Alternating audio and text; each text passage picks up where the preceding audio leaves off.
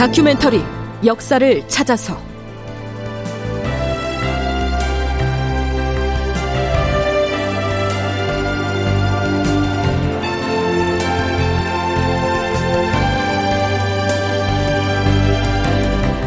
제 1151편 따돌림 당하는 광해군 고립무원의 처지에 몰리다. 극본 이상락 연출 황영선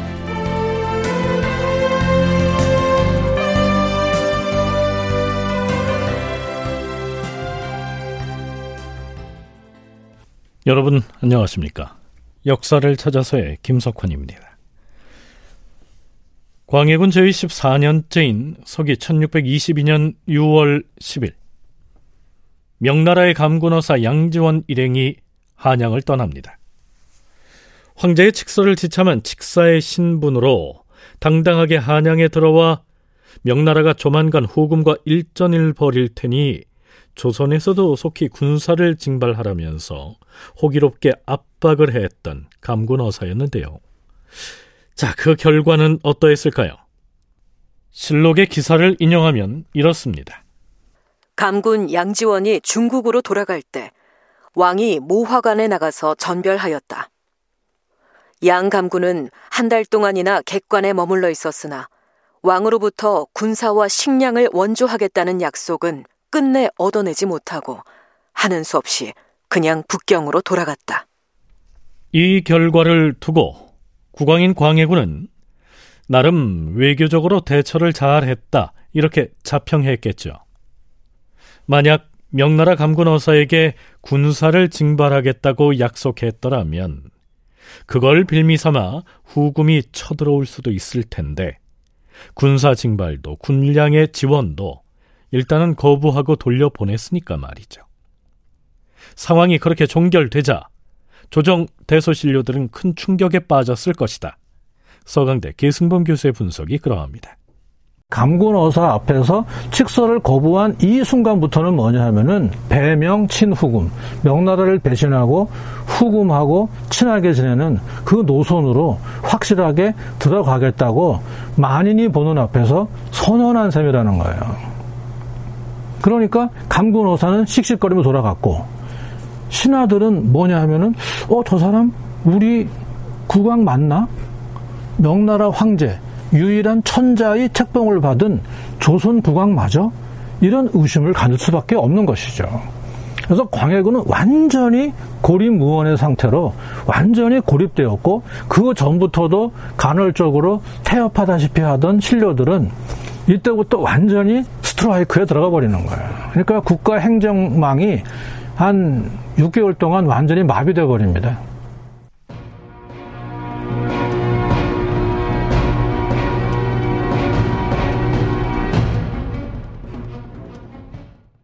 명나라 감군어사 양지원이 병력 증발 등에 대해서 신통한 대답을 듣지 못한 채 한양을 떠나기 직전 비변사 대신들이 마지막으로 광해군을 설득하기 위해서 편전으로 몰려갑니다.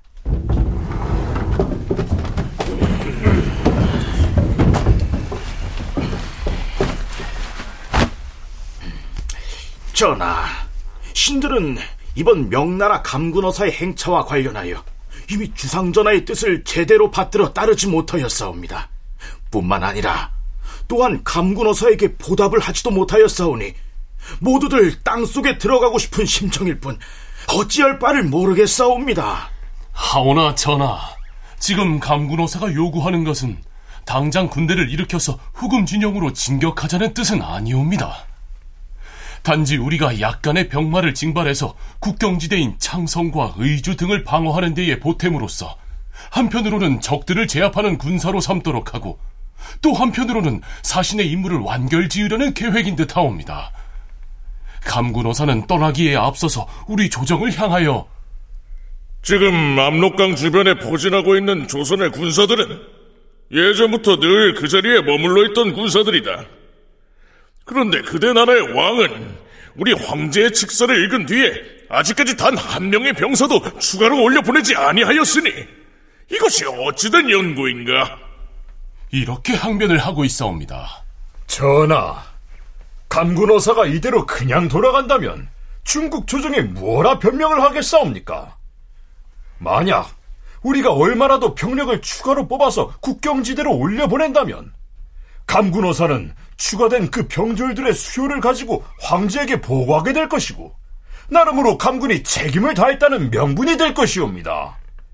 그리 되면 우리가 뒷날 중국으로부터 책임을 추궁당할 걱정도 조금은 덜게 될 것이옵니다. 비변사 대신들의 주청이 무슨 뜻인지 대강 이해되지요? 모름지기 황제의 칙서를 가지고 온 감군 어사를 빈손으로 돌려보냈다가 그 다음에 도래할지도 모르는 명나라 조정의 책임 추궁을 어떻게 감당하려고 하느냐?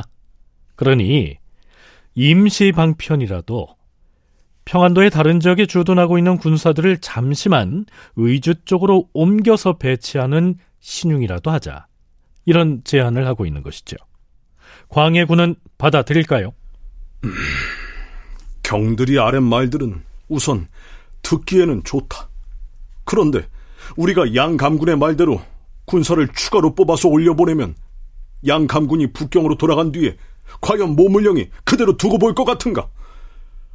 모물령은 즉시 그 군대를 데리고 압록강을 건너가서 후금을 칠 터인데 이것을 누가 못하게 말릴 수 있겠는가? 그리 되면 후금군이 군사를 일으켜 우리나라를 칠 것은 불문가지다. 우리는 군사를 일으켜서 올려보낼 수는 있어도 그 군병들을 데리고 전쟁에 임하는 쪽은 모물용이 될 것이다. 그러니 출병 문제는 섣불리 결정해서는 아니 되는 것이다.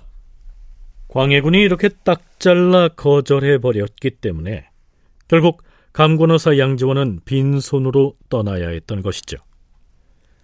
신하들은 여전히 명나라를 천자국으로 깍듯하게 받들고 있으나 광해군은 이때 이미 명나라가 저물어가는 해라고 판단하고 있었던 것 같습니다.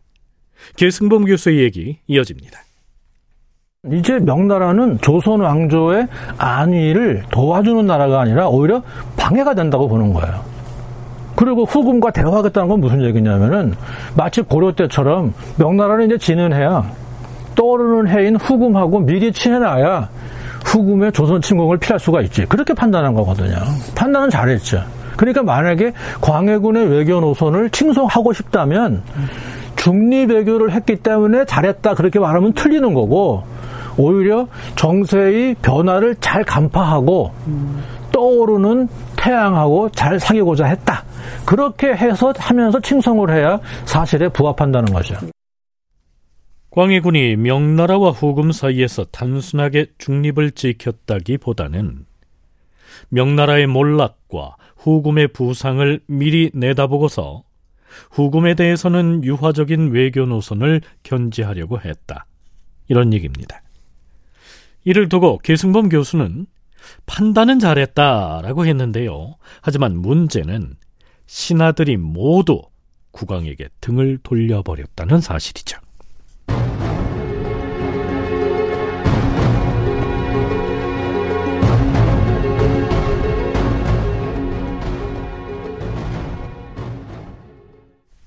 앞에서 계승범 교수는 신하들이 그 전부터도 간헐적으로 태업을 하다시피 했었는데 감군어사가 빈손으로 돌아가고 난 뒤부터는 아예 파업을 해버렸다라고 했죠. 좀 과한 표현이기는 합니다만 이후에 나타난 실록 기사를 읽어보면 그런 정황이 자주 보입니다. 감군어사 양조원이 떠난 직후인 6월 11일 승지들에게 들라 일렀건을 어찌하여 소식이 없는가? 부르셨사옵니까, 주상 전하? 좌승지와 우승지를 찾았는데 어찌하여 동부승지가 혼자 왔는가? 아래옵기 송구하오나 지금 승정원에 수직을 하고 있는 승지는 신 혼자뿐이어서 뭐라? 하, 이런 비록 감군이 사연을 넘어갔다 하더라도 지금이 어떤 때인데 승지들이 한꺼번에 다 나가버리고 한 명만이 홀로 남아서 승정원을 지키고 있다는 말인가? 왕명을 출납하는 측근 신료들의 태만함이 갈수록 이와 같으니 다른 관리들이 태만한 것을 어떻게 책망할 수 있겠는가? 나간 승지들을 모두 추구하도록 하고 속히 불러들이라. 참고로 앞에서 광해군이 한 말 중에요. 감군어사 일행이 사현을 넘어갔다라는 표현이 있었지요. 여기에 나오는 모래 사자의 고개 현자의 사현은 지금의 서울 서대문구 홍제동과 현저동 사이에 있는 고개, 즉 무학제를 일컫습니다. 과거에는 이 고개를 모아제, 안현, 길마제, 모래제, 추모현, 사현 등 여러 이름으로 불렀다. 조선시대에는 사신이 이 고개를 넘어 중국으로 조공을 바치러 갔고, 중국 사신도 이 고개를 거쳐 한양으로 들어왔다. 중국 사신은 바로 이 무학제 아래에서 예복을 갈아입은 뒤에 도성으로 들어왔고, 조선의 국왕은 지금의 독립문 자리에서 중국 사신을 맞이하였다. 한편 이곳에는 중국을 오가는 사신이 무사히 고개를 넘게 해달라고 치성을 드리던 사신당도 있었다. 그러니까 감군어사가 사현을 넘었다는 말은 이제 도성을 완전히 벗어나 북경으로 떠났다는 말인데요. 그러자 승정원의 승지들은 긴장이 풀렸던 모양입니다. 무려 한 달 동안이나 모아관에서 버티던 강군어사 일행이 드디어 떠났네 그려. 속이 다 시원하네. 지금 이 마당에 속 시원하단 소리가 나오는가?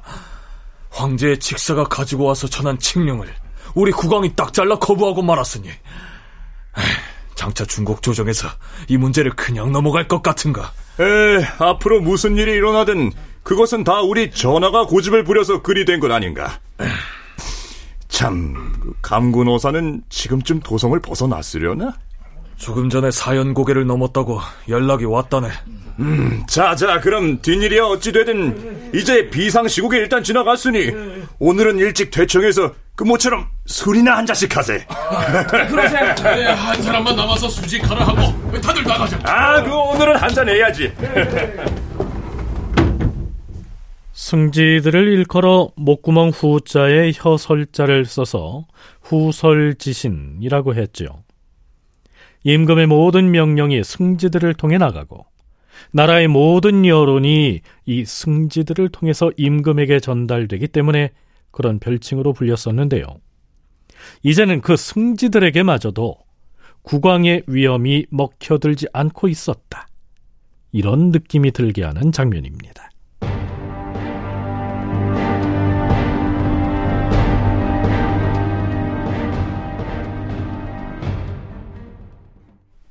게다가 비변사 대신들의 광해군에 대한 반감은 승지들의 비할 바가 아니었습니다.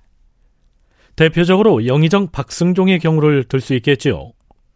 감군 어서가 떠나간 뒤 광해군은 대신들과 비밀리에 처리해야 할 일들이 있어서 삼정승에게 은밀하게 비만기를 내렸던 모양입니다. 승지 한 사람이 편전으로 들어옵니다.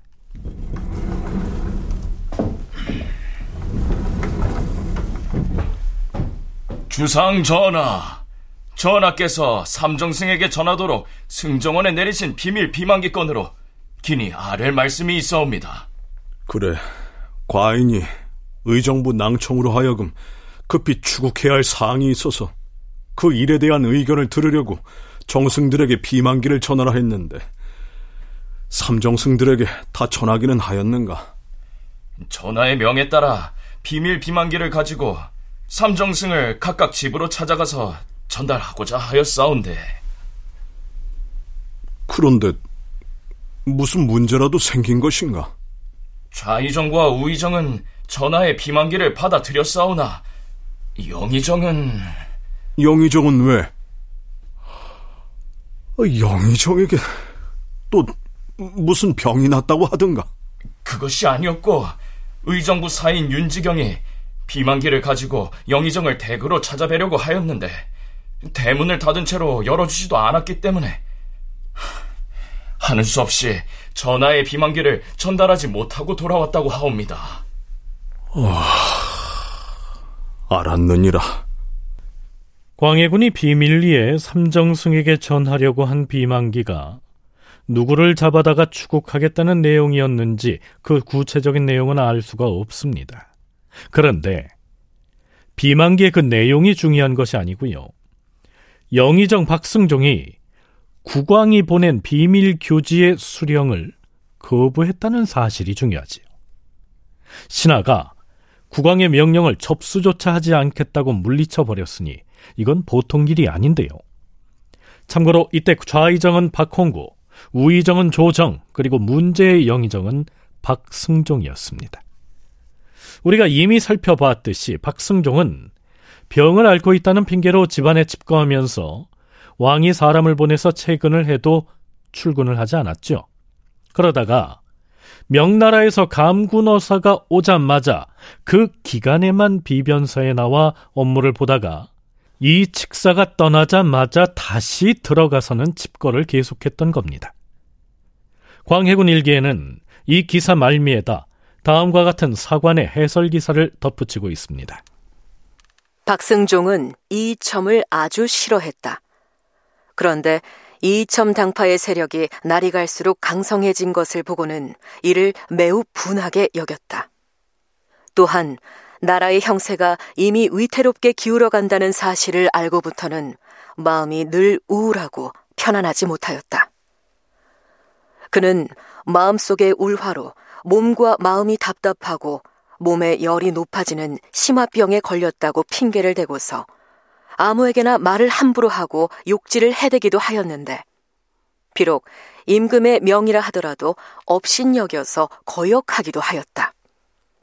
그리하여 평상시에 의정부 관리가 어떤 일을 고하려고 찾아가도 그와 소통할 수가 없었다. 이때에 이르러 의정부 사인 윤지경이 어명을 받들고 대문 앞에 도착하였는데 문지기가 문을 열어주지 않았다. 나는 의정부 사인 윤지경이다. 영상대감께 어명을 전하러 왔으니 속히 대문을 열고 대감께 고하도록 하라. 아무에게도 문을 열어주지 말라는 대감의 명이 있었습니다. 우리는 그 명에 따를 뿐입니다요. 어명을 받고 찾아왔다고 하지 않았느냐? 이놈들이 정령 포도청에 끌려가서 치도건을 당하고 싶은 게냐? 나리, 영상대감의 명을 어기고 문을 열어주면 우리가 대감에게 치도건을 당합니다요. 그래서 하는 수 없이 왕이 내린 비만기를 전하지 못하고 왔는데 그 사실을 승정원에 보고하자 사람들이 모두 놀라워하였다.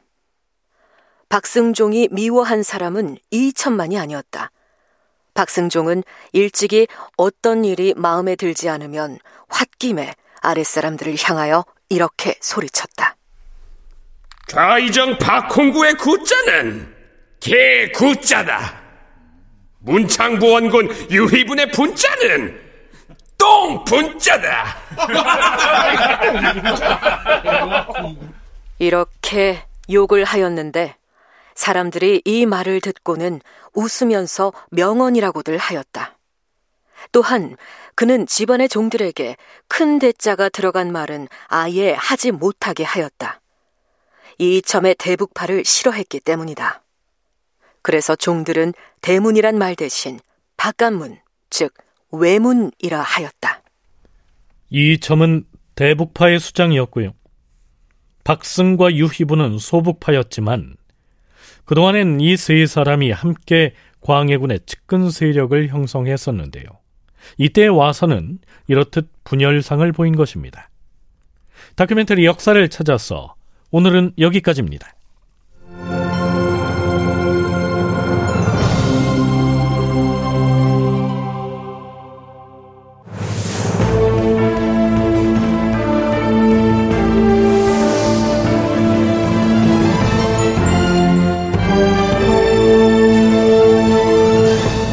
다큐멘터리 역사를 찾아서 제 1151편 따돌림 당하는 광해군 고립무원의 처지에 몰리다 이상락 극본 황영선 연출로 보내드렸습니다.